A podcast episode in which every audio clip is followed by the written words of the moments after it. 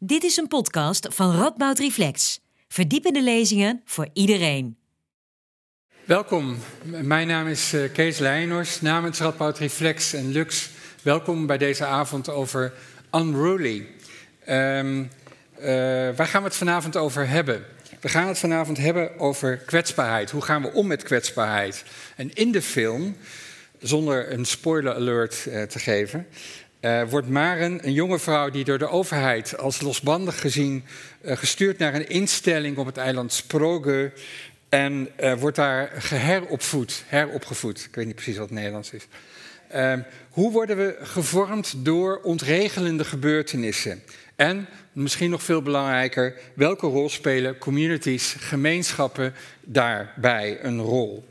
Daar gaan we het vanavond over hebben, samen met Christa Anbeek, hoogleraar, bijzonder hoogleraar Women in the Care for the Future aan de Radboud Universiteit hier ter plekke.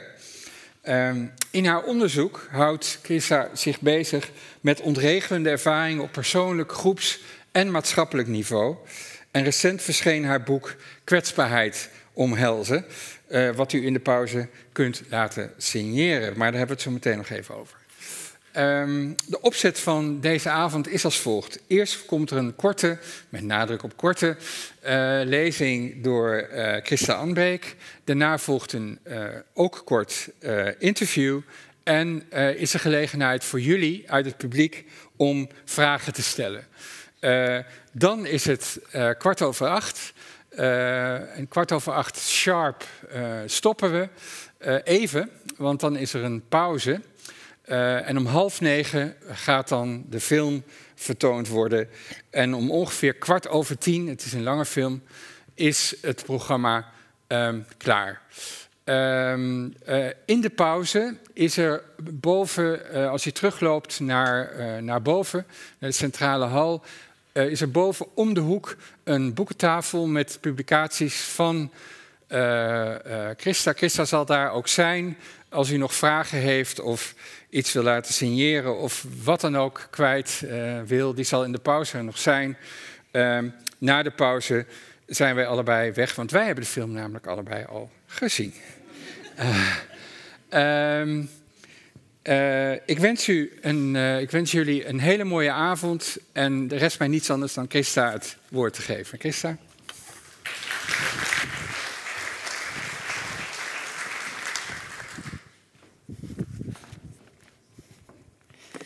Dankjewel, Kees. Ik uh, zei het net al eventjes uh, aan tafel dat ik twee dagen geleden gebeld heb uh, naar Radboud Reflex met de vraag hoeveel aanmeldingen er waren. Met dit prachtige zomerweer kon ik me nauwelijks voorstellen dat er veel belangstelling zou zijn om om half acht s avonds in een donkere theaterzaal te gaan zitten om naar een verhaal over gemeenschappen met een hart te luisteren en zometeen te kijken naar een heel uh, moverende, maar ook best wel, nou, in zekere zin sombere film. Maar misschien dat mijn verhaal een klein beetje kan helpen om naar lichtpuntjes te zoeken in die film. Het is wel een hele mooie film. Kees zei het net al, ik uh, ben bijzonder hoogleraar sinds twee jaar Women and Care for the Future. Dat is een leerstoel van de internationale graal. Daar zal ik nu niet verder op ingaan. Daarnaast was ik de afgelopen tien jaar hoogleraar van het Remonstrant Seminarium aan de Vrije Universiteit in Amsterdam. Maar die functie heb ik recentelijk neergelegd. En uh, dat zal vanavond, het gaat over de kracht van gemeenschappen. Maar in de film zal ook heel veel duidelijk worden over de zwakte van gemeenschappen. Dus eigenlijk heb ik met deze inleiding mijzelf in een lastig parket gemanoeuvreerd. Maar op de een of andere vreemde manier gebeurt mij dat vaker. Dus ik zal mij er ook nu in een kwartier proberen uit te redden. Mijn leerstoel, maar ook mijn werk, ik heb een eh, heel aantal monografieën geschreven, die gaan eigenlijk over ontregelende ervaringen. En in het begin van mijn schrijvende bestaan richtte zich dat op ontregelende ervaringen van individuen. En langzaam maar zeker heeft zich dat verbreed tot ontregelende ervaringen die samenlevingen, maar ook de hele wereld, of groepen mensen, maar ook de hele wereld kunnen treffen, zoals bijvoorbeeld de klimaatverandering. Dus mijn onderzoeksopdracht bestaat eruit ontregelende ervaringen en de uitdagingen die daarmee gepaard gaan uh, onderzoeken, nieuwe inzichten laten opdoemen, met name vanuit praktijken. Dus dat is eigenlijk een, een grassroots-driven uh, benadering. En niet zozeer een theorie-gedreven benadering. En dan vanuit die praktijken opnieuw reflecteren van waar kunnen nou midden in die ontregeling nieuwe mogelijkheden worden ontdekt. En mijn laatste boek, wat net al even werd genoemd, heet Kwetsbaarheid omhelzen, op zoek naar gemeenschappen met een hart. En ik heb daar, het is een beetje een resultaat van een paar jaar college geven, dat zal ik nu in tien minuten proberen samen te vatten. Um, misschien dat ik toch heel even, misschien dat het boek zo meteen ook wel op de boekentafel ligt, want er zouden er drie liggen en ik vermoed dat Berg van de Ziel er ook bij ligt. En dat heb ik geschreven samen met Ada de Jong. Die is in 2013 uitgekomen. En Ada verloor bij een bergongeluk haar man en drie kinderen. En zij benaderde mij omdat ik een paar jaar daarvoor een boek over de dood had geschreven. Naar aanleiding van het verlies van mijn partner in de bergen. En uh, wij hebben toen samen een jaar lang gesprekken gevoerd over als nou alles weg is wat belangrijk was voor je. Uh, nou, hoe vind je dan een weg? Dat was eigenlijk nog veel te groot, maar hè, waarom stop je er zelf niet mee? Hè? Wat drijft je om door te gaan? Dat is het boek Berg van de Ziel. En uh, al pratend met haar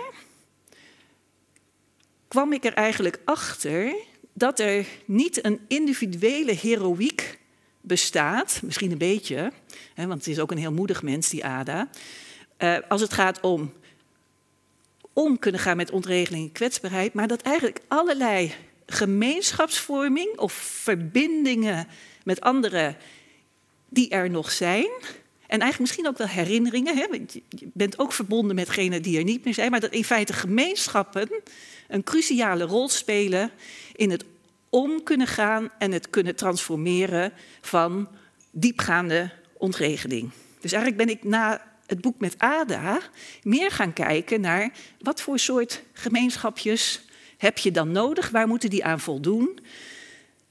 Um, en dat is eigenlijk de onderzoeksvraag in mijn laatste boek. Hoe kunnen we in situaties van ontregeling op micro, meso en macroniveau inclusieve en inspirerende gemeenschappen helpen creëren die stem geven ja, aan diegenen die ook meestal niet gehoord worden. Hè? Gemarginaliseerde vrouwen, kinderen, water, bomen, planten, vissen.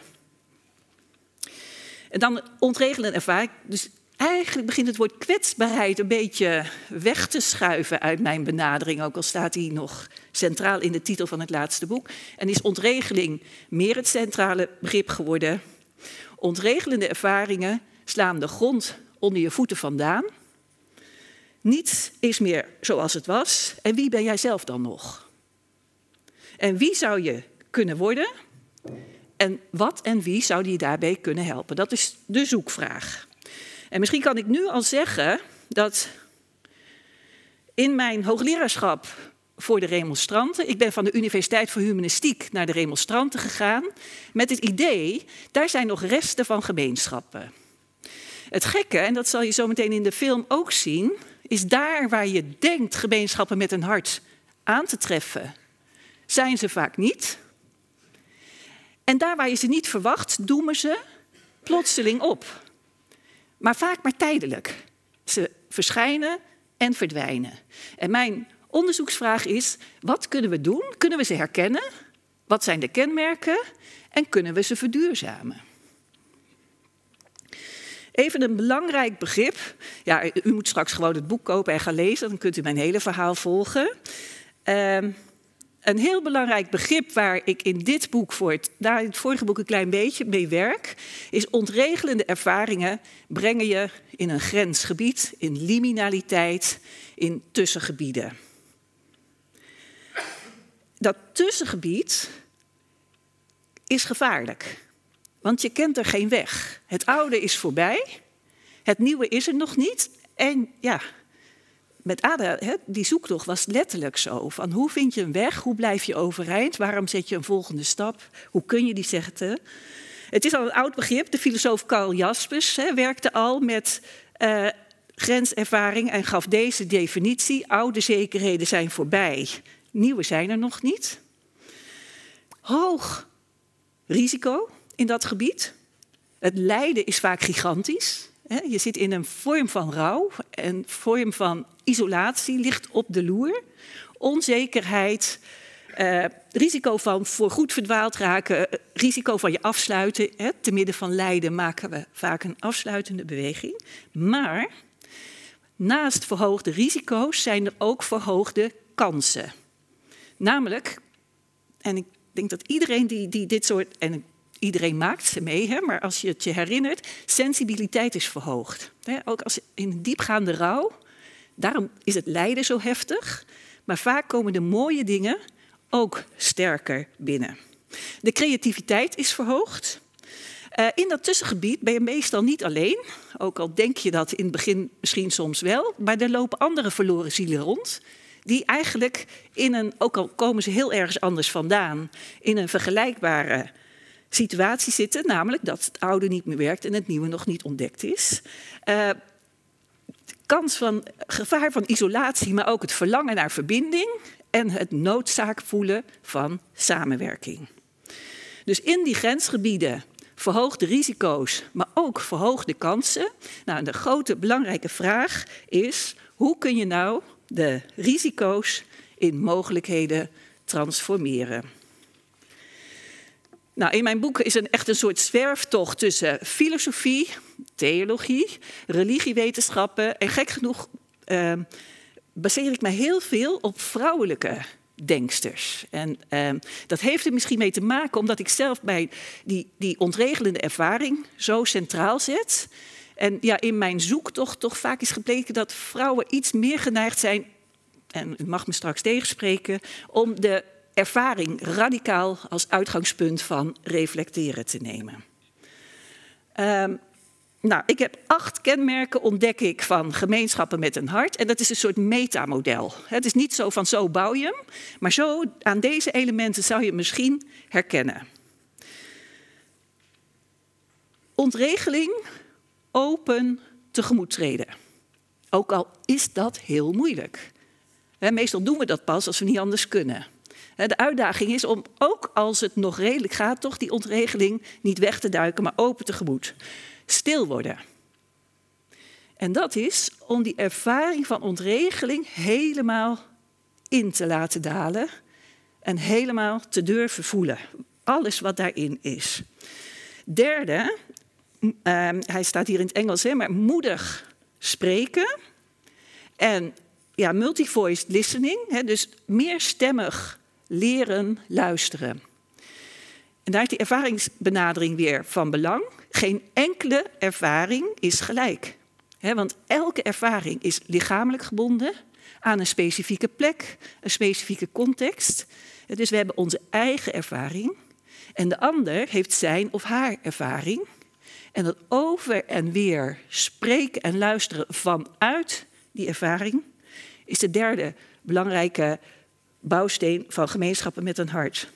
Nou, als we dan met elkaar gesproken en geluisterd, dat luisteren is niet makkelijk, omdat je daarmee getuige wordt van de ontregeling van de ander. dus naast die van jezelf krijg je die ander erbij.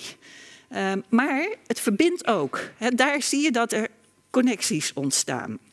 Als je zo een veelheid van ervaringen bij elkaar hebt, dan kan je met elkaar gaan kijken hoe kunnen we de risico's minimaliseren, de kansen optimaliseren in het tussenland kan je ook met elkaar gaan dromen. Waar zou je naartoe willen? Waar verlang je naar? Het, het, verleden is voorbij, maar er waren mooie dingen die je misschien ook in een nieuw betekenisvol bestaan mee zou willen nemen.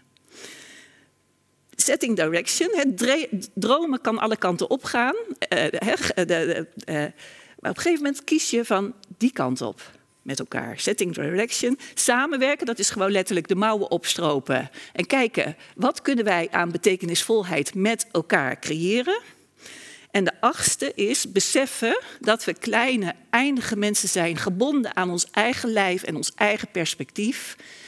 En we kunnen altijd falen, fouten maken.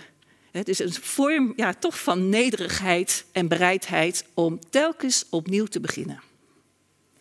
Nou, als je zo ziet, dan lijkt het nogal statisch en een beetje stevige building blocks. Ik noem ze in mijn eh, boek ook uh, cornerstones, hoekstenen. Uh, heel veel oude gebedshuizen. Ik heb natuurlijk een religieuze achtergrond, of religiewetenschappelijke achtergrond. Oude gebedshuizen zijn vaak gebouwd in een octagon. Heel vaak acht zuilen of achthoekig. Nou, heel veel van de gebedshuizen lopen leeg.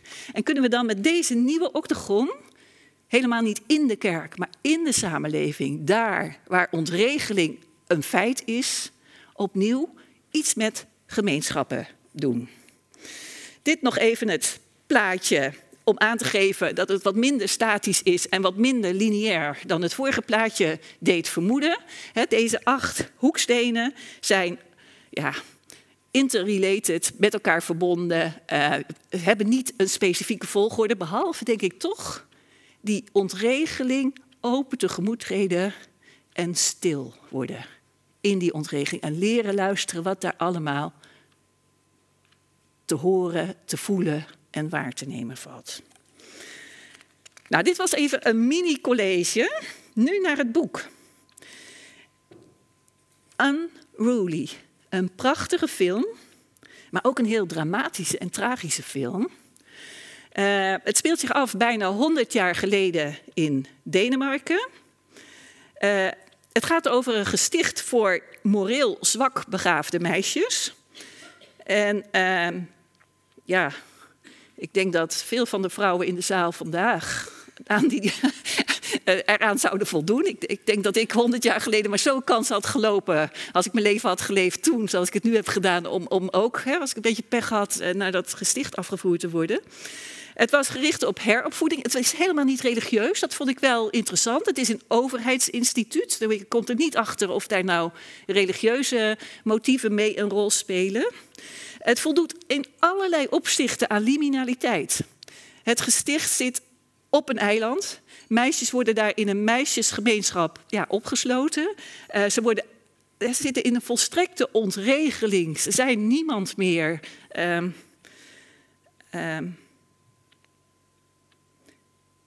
maar waar je die gemeenschap met een hart verwacht, vind je hem niet.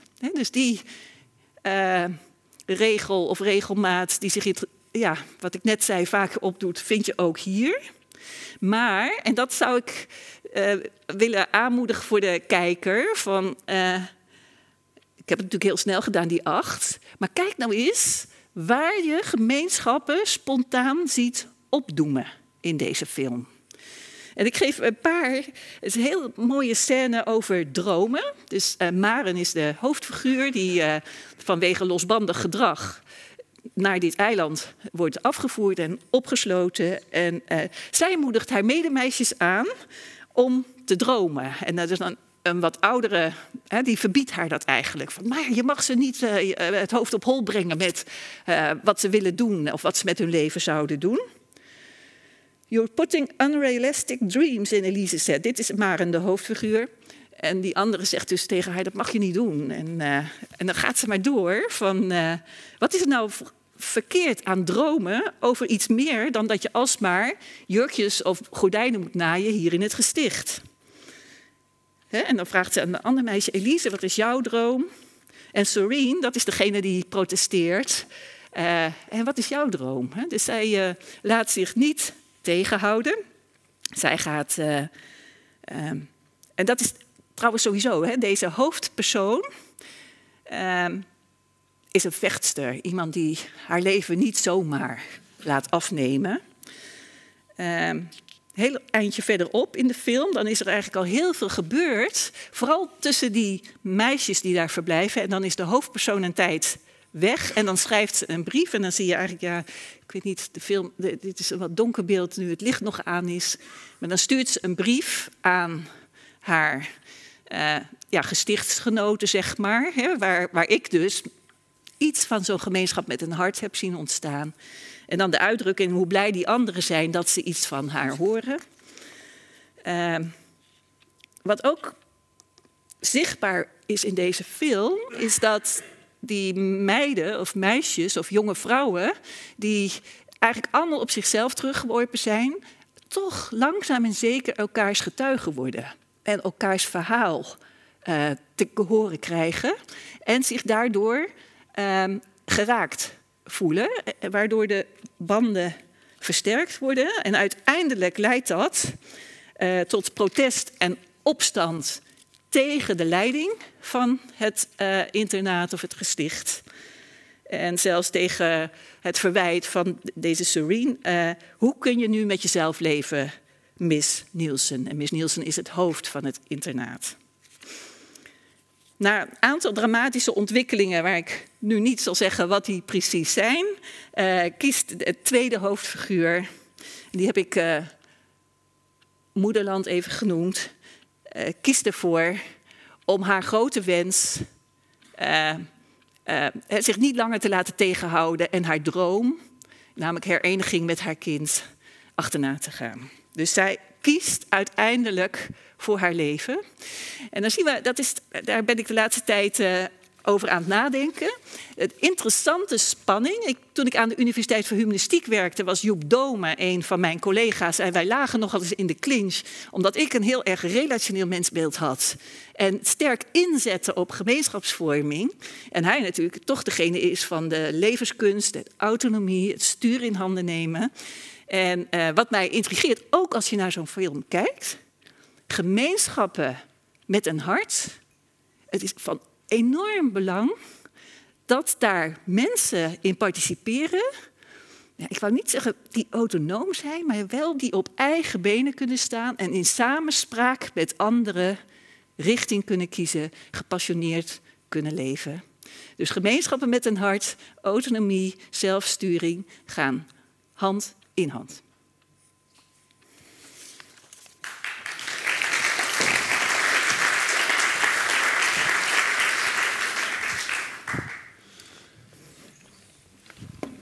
Dankjewel. Je hebt al uh, heel veel over de film verteld zonder de, uh, de clue uh, weg te geven. Ja, dat hoop ik. Dat kan ik zeggen. um, ik heb een paar vragen. Um, mijn eerste vraag is denk ik wel um, naar die ontregeling. ik zat zo te luisteren. Ik heb een aantal jaar geleden zelf een vrij diepe mentale crisis gehad. En het was zeer ontregelend. Um, en als ik naar jouw verhaal luister, denk ik, ja, maar um, het, het, punt van zo'n crisis is dat je je zo ontzettend alleen voelt. Ja. Dus dat je je zo eenzaam voelt. Want jij zit in die crisis en de rest van je familie en, en, en, en je collega's, uh, die, die zeker ook uh, niet. En je, je, je raakt eigenlijk ieder verband kwijt. Hoe, hoe, hoe zet je dan die stap van die eenzaamheid naar zo'n ja, gemeenschap, zo'n community with, uh, with a heart, zo'n gemeenschap met een, met een hart. Hoe kom, hoe kom je daar dan? Als je al in die eenzaamheid zit, zeg maar. Ja, daar heb ik natuurlijk niet het standaard antwoord op. Nee, dat snap ik. Maar behalve dan dat die gemeenschap met een hart veel breder is dan een menselijke gemeenschap. Mm -hmm. En ik, ik kan niet anders dan putten uit mijn eigen ervaring. Mm -hmm. hè, maar bijvoorbeeld mijn, mijn vriend, partner is heel plotseling aan een hartstilstand overleden. En uh, nou, dat was voor mij heel erg ontregelend. En uh, een paar weken later liep ik.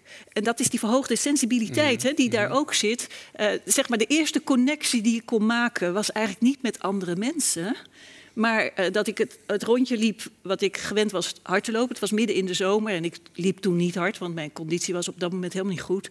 Uh, maar ik zag de bloemen. En de wonderlijke, hè, dus de heftigheid van de pijn, die vermengde zich met de heftigheid van de kleuren. Wat ik ook lastig vond, want hè, ik dacht, ja, hè, zoiets moois. En, en gelijk dat gevoel, maar hij is niet meer. Maar zeg maar dat. Ja, ik weet niet of dit mm -hmm. zin maakt. Dus mm -hmm. het gaat niet altijd om contact kunnen maken met anderen. Want in ontregeling is vaak het gevoel van, ja, ik zit hier middenin.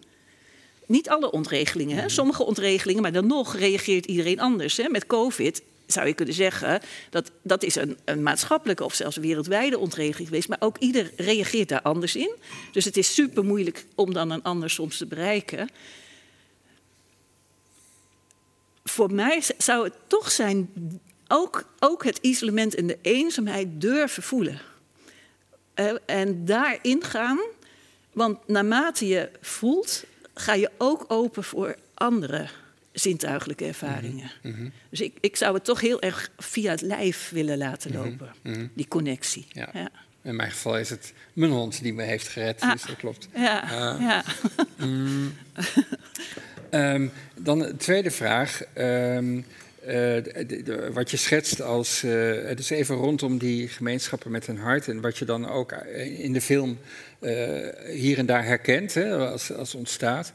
Um, en dat is heel positief en dat geeft kracht. Het geeft kracht aan de deelnemers ook.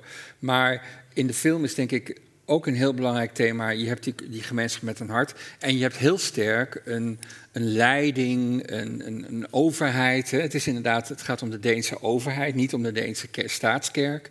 Uh, interessant genoeg. Maar je hebt een overheid, een leiding, die bepaald geen hart heeft, zeg maar.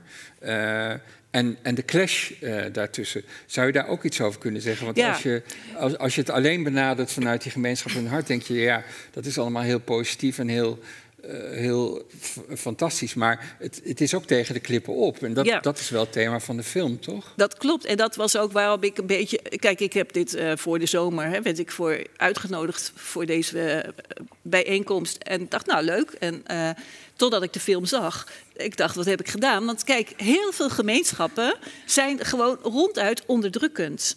En dit is er een voorbeeld van. Ja. Maar eigenlijk ook veel hedendaagse gemeenschappen. Nou, ja, misschien mag ik toch ook wel zeggen, neem een universiteit. Mm -hmm. die is niet, ja, daar kunnen hele mooie dingen zich afspelen. Maar ze hebben ook tegelijk altijd een onderdrukkend aspect. En, uh, en een hiërarchie. En, uh, en als je daar onderaan bungelt, is lang niet altijd fijn. Nee. En, en hier wordt dat heel erg zichtbaar. Dat dus geïnstitutionaliseerde gemeenschappen, dan gaat het al heel snel fout. Want dan heb je, uh, dan heb je altijd een laag, uh, ook een norm, hoe het moet, en een laag van degene die dat vertegenwoordigen. En, en als een gemeenschap geïnstitutionaliseerd is, dan heeft hij ook grenzen waar je ook weer buiten kan vallen. Ja. En, en dat was waarom ik zat te puzzelen. Wat kan ik nou toch want je kan natuurlijk een heel negatief verhaal over deze film ja. op gaan houden. Ja. Ja. En dacht ik, ja, maar kan ik dan toch elementen van een gemeenschap met een hart? En, en dat vind ik ook wel een uitdaging om verder over na te denken. Misschien is het woord gemeenschap niet eens het goede woord, maar dat je zegt iets van verbinding, connectie, midden in die ontregeling, waardoor er iets nieuws geboren kan worden. Mm -hmm. He, want als je in dat isolement blijft, dan loop je toch kans, en dat zie je in het film ook gebeuren. Die ontregeling is, is niet dat je denkt, oh fijn, nu kunnen we iets nieuws beginnen. He, die is werkelijk gevaarlijk en daar gaan mensen verloren. Mm -hmm. ja. ja. Ja, dat gebeurt ook, ja. inderdaad. En uh, ja, dus op die manier heb je toch uit een, wat best wel een uh, sombere Nordic uh, movie is, haal, haal je toch iets, iets, iets ja, iets opwekkends, iets positiefs, zeg maar. Nou ja, goed, en dat is ook wel mijn eigen zoektocht. En dan geprojecteerd eigenlijk op onze hedendaagse samenleving. Waar kunnen wij dit soort uh, betekenisvolle en ook creatieve verbanden en verbindingen stimuleren? Mhm. En nu de kerken het eigenlijk nog maar in heel geringe mate doen en voor helemaal, heel veel mensen helemaal niet meer. Waar kunnen wij bronnen vinden waar je uh, aan ja, gemeenschapsvorming, maar dat klinkt al haast weer te, te statisch. Mhm. Maar aan gezonde relationaliteit en creativiteit en inspiratie werken. Mhm. En, en geef dan eens antwoord op die vraag, waar vinden we dat Nou ja, dan? goed, ik heb, dus dan, ik heb me nu lekker verscholen achter zo'n octagon. Hè. En dan zeg ik, nee, dat is niet de echte gemeenschap, dat is een metamodel. Hè. Maar je kan Ja. daarmee wel kijken naar allerlei situaties. Eh, en ehm, nou, in mijn boek... eh, beschrijf ik, eh, mijn vorige boek heette Voor Jozef en zijn broer. En dat, dat Jozef is mijn kleinzoon. En in dit boek heeft Jozef net een vrij ernstig ongeluk gehad. Hè, en ik ben maar op zoek naar die gemeenschappen in vrijzinnige kerken. En dat valt soms tegen. En, eh, maar als er zo'n kind op straat ligt, dan schieten allerlei mensen toe om hem te helpen. In het kinderziekenhuis zie je ook toch heel wonderbaarlijke dingen gebeuren. Mensen die helemaal vreemd zijn voor elkaar. Die zitten met z'n vieren opeens op zo'n zaaltje. Het was, ja, toen kon dat nog net met corona. Later werden ze allemaal alleen eh, gelegd. En dan zie, je, dan zie je iets ja, emergeren, opdoemen, maar dat verdwijnt ook weer. Eh, en mijn zoektocht is een klein beetje ook met het oog op onze samenleving en, en, en op de toekomstige generaties kunnen we helpen om nieuwe, zinvolle verbanden, niet alleen tussen mensen onderling, maar ook tussen mens en dier, mens en plant, mens en water. eh, ja. Ja, en, en zou je, zou je, heb, je, heb je een concreet voorbeeld? Denk je dan aan concrete voorbeelden? Of denk je inderdaad aan een richting waar we aan een stip aan de horizon waar we Nee, ik denk inderdaad dat er heel veel voorbeelden zijn en dat bijna iedereen in deze zaal ook in dergelijke gemeenschappen participeert. Ehm, eh, ik, ik heb het over dat kinderziekenhuis. Ik heb het gisteren, eh, begin van deze week was ik in Urk en sprak ik met een aantal mensen die zich heel erg zorgen maken over de afbouw van de vissersvloot daar en wat dat voor kloof in de gemeenschap brengt. En zij zijn dus een soort project willen ze maken om te kijken of die gemeenschap wat geheeld kan worden. Nou, en dan nou, hadden ze mij om, nou, niet om advies gevraagd. Maar dat, eh, en dan kijk ik ernaar en dan zie ik hen en denk... hé, hey, moet je kijken. Ik zit aan tafel eh, met een... hè, dit is een gemeenschap met een hart. En het is eigenlijk deels ook het meer leren herkennen. En soms ook, want ik denk wel dat soms religieuze tradities echt inboeten aan betekenis. En tegelijkertijd nog verschillende waardevolle elementen hebben. Die toegevoegd zouden kunnen worden aan dit soort ja, spontane gemeenschappen. En dan denk ik bijvoorbeeld aan bepaalde rituelen. Eh, eh, het letterlijk het stil worden. Eh, ik, ik werk in mijn laatste boek ook met. hè, dus er zijn wetenschappers die allerlei dierenrituelen hebben bestudeerd. En ook dieren, dus die wijsheid is niet alleen van mensen, is zelfs van dieren. Hoe dieren, als ze eigenlijk niet goed weten in een calamiteit hè, wat te doen, dan hebben ze bepaalde rituelen die ze uitvoeren. En, eh, en in onze samenleving dreigt heel veel van dat soort oude, diep gewortelde wijsheid, ja, een beetje onder stof bedolven te raken. En eh, nou ja, dus mijn pleidooi is van die gemeenschap met een hart, die, als je goed kijkt, zie je ze overal. En, hè, want mensen willen het goede en mensen willen verbinding. En, eh, maar de vraag in onze samenleving is, kunnen we die verduurzamen? En zouden die stoffige tradities, waar we eigenlijk geen boodschap meer aan hebben, daar toch nog opnieuw een bijdrage aan kunnen leveren? En als je dat nou verbindt met de film, waar, waar zie je dat in zonder inderdaad weer de inhoud weg te geven? zeg maar? Ehm, nou ja, goed. Ik heb het dan met die, die, die acht kenmerken. Hè, Ja. Van dat. eh, ehm, ja, wat je vooral ziet, is dat ja, de meisjes, jonge vrouwen, die in hun lijden raken ze betrokken op elkaar. Dus ze laten zich raken door. eh, hè, dus Maren, die eigenlijk eerst een soort ja, vijandige relatie met die eh, ehm, hè, dat blonde Ja. vrouw ontwikkelt. Op een gegeven moment vertelt die blonde vrouw iets over wat zij heeft meegemaakt. En daar laat die Maren zich door raken. En dan verandert die relatie. Hè, dus dat is toch het over en weer diepgaand luisteren. En, eh, en vanaf die tijd zie je, maar, maar ook dat, ja, toch dat dromen. Hè? En dus dat dit bestaan eh, ja, bedoeld is om geleefd te worden en tot bloei te komen. Nou, dat soort elementen Mhm. eh, zitten voor mij wel in die film. Al zitten ze niet in de.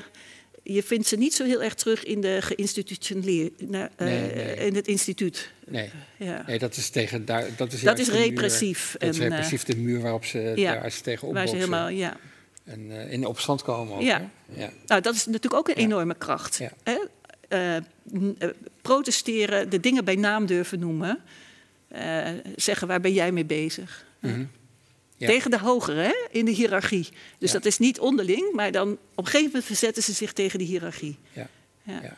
Ja. dus zou je dan kunnen zeggen dat die, eh, dat die gemeenschap zo sterk is geworden, toch? Of dat gevoel van gemeenschap wat ze hebben met elkaar. Volgens mij dat wel, dat, denk ik wel. Ze redden, ja, nou goed, ik zal niet zeggen of ze het nou wel of niet Nee, redden, maar nee. eh, ehm, dat denk ik wel. Dat die verbinding is op een gegeven moment sterk, zodat ze zich er tegen gaan keren. Ja. Ja. Ja, ja. Het is nu pauze. Jij holt naar boven naar de eh, boekentafel. Je bent daar nog aanspreekbaar. Kwartier pauze, daarna de film. Christa, heel erg bedankt. Groot applaus voor Christa.